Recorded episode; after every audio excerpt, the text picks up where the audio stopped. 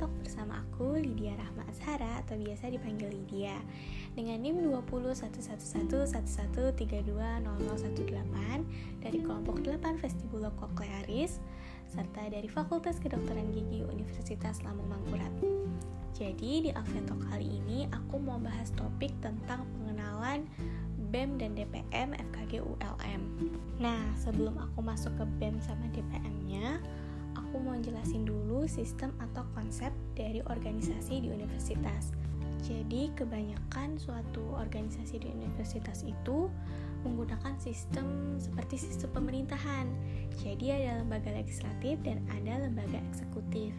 Jadi, untuk lembaga legislatif ini berfungsi untuk mengawasi dari lembaga eksekutif. Sedangkan untuk lembaga eksekutif itu adalah lembaga yang menjalankan suatu kegiatan sama seperti yang ada di universitas ini. Jadi, untuk BEM-nya itu sendiri adalah sebagai lembaga eksekutif yang menjalankan suatu kegiatan, sedangkan untuk DPM sebagai lembaga legislatif yang berfungsi untuk mengawasi kerja dari BEM serta BSO yang lain atau organisasi mahasiswa yang lain.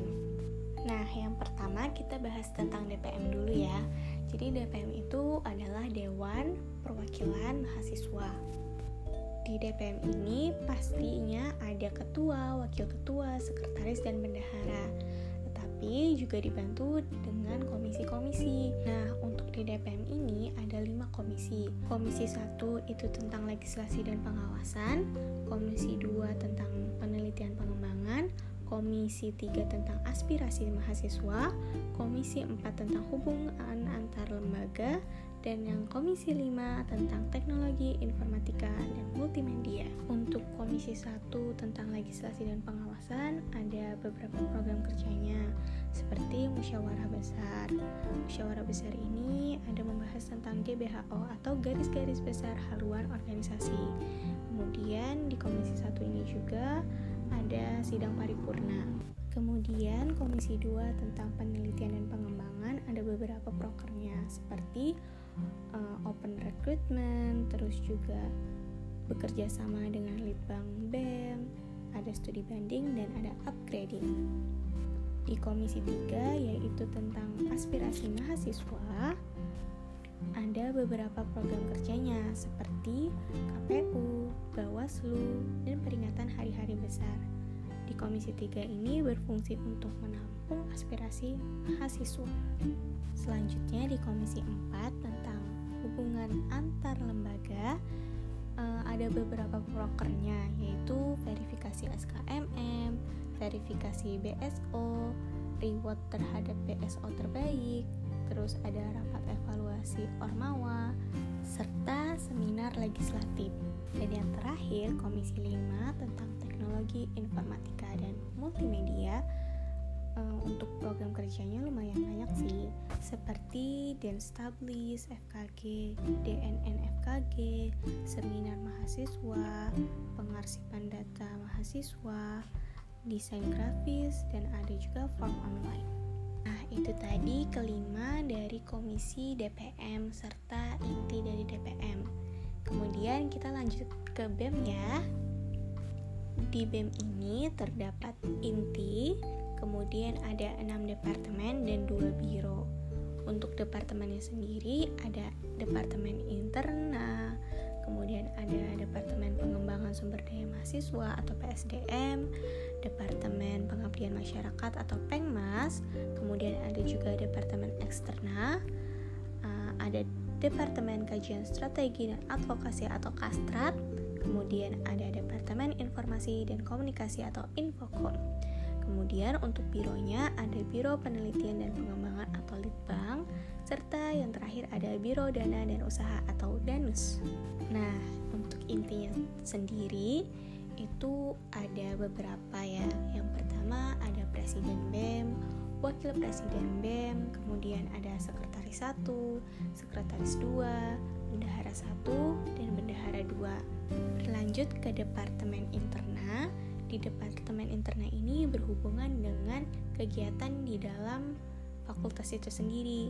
Uh, untuk program kerjanya seperti ada rapat kerja, rapat kerja organisasi mahasiswa, serta disnatalis. Disnatalis itu sendiri adalah sebuah perayaan ulang tahun dari fakultas itu sendiri. Kemudian ada Departemen PSDM. Eh, untuk Departemen PSDM kerjanya seperti yang mengadakan PKKMB, terus kemudian yang mengadakan LKMM, kemudian mengadakan Diklat Ormawa, serta yang mengadakan oprek. Selanjutnya ada Departemen Pengmas. Nah, Departemen Pengmas ini yang berhubungan dengan masyarakat. Jadi program kerjanya lumayan banyak sih, seperti WOHD, kemudian ada School Visit LKMMTD, kemudian ada Baksos Angkatan, terus ada School Visit, serta ada Baksos BEM.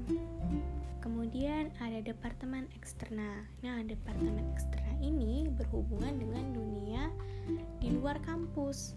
Jadi untuk prokernya itu seperti ada TA Surgery, kemudian ada sinus atau silaturahmi lintas kampus, kemudian ada webinar nasional atau dance fair, serta ada dentin. Selanjutnya ada Departemen Kastra atau Kajian Strategi dan Advokasi. Menurut aku pribadi untuk departemen ini merupakan departemen yang bisa dibilang uh, berpikiran kritis ya untuk orang-orangnya karena seperti advokasi itu kan berarti seperti permasalahan demo kemarin.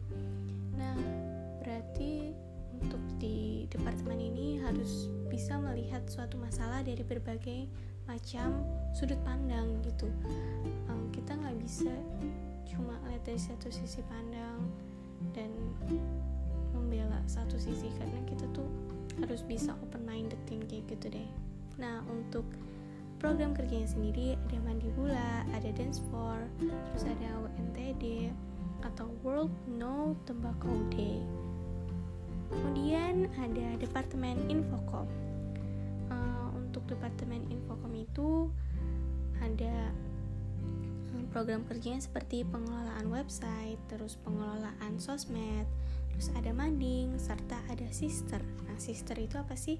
Sister itu sistem informasi terpadu. Berlanjut ke biro, yang pertama ada biro litbang atau penelitian pengembangan. Jadi di biro ini ada prokernya yaitu Dorsum Dentistry kemudian ada juga GBHO kemudian ada peraturan dari BEM serta SOP dari SKKM selanjutnya ada Biro Danus atau Biro Dana Usaha. Jadi di biro ini um, berfungsi untuk mencari dana tambahan jika kegiatan BEM itu kekurangan biaya untuk dana usahanya itu bisa seperti katalog danus uh, ada direct yang bisa dijual tanpa ada sistem PO seperti kain putih, stiker. Kemudian juga ada indirect yang harus PO seperti Just Lab. Kemudian juga ada program mahasiswa kewirausahaan. Well, mungkin itu yang bisa aku sampaikan sedikit tentang BEM dan DPM yang ada di FKG ULM.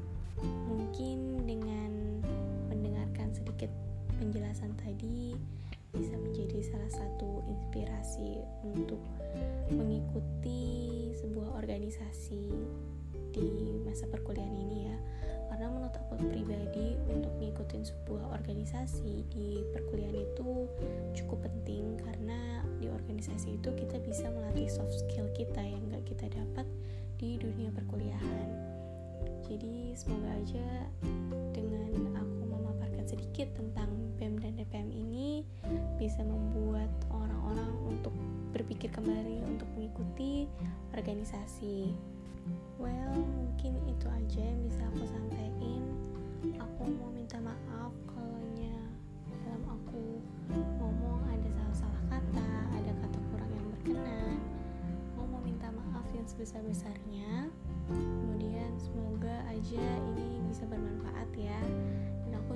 ngucapin terima kasih banyak uh, yang sudah dengerin ini sampai akhir karena udah hampir 10 menit. Mungkin udah itu aja. Terima kasih ya semua. Dadah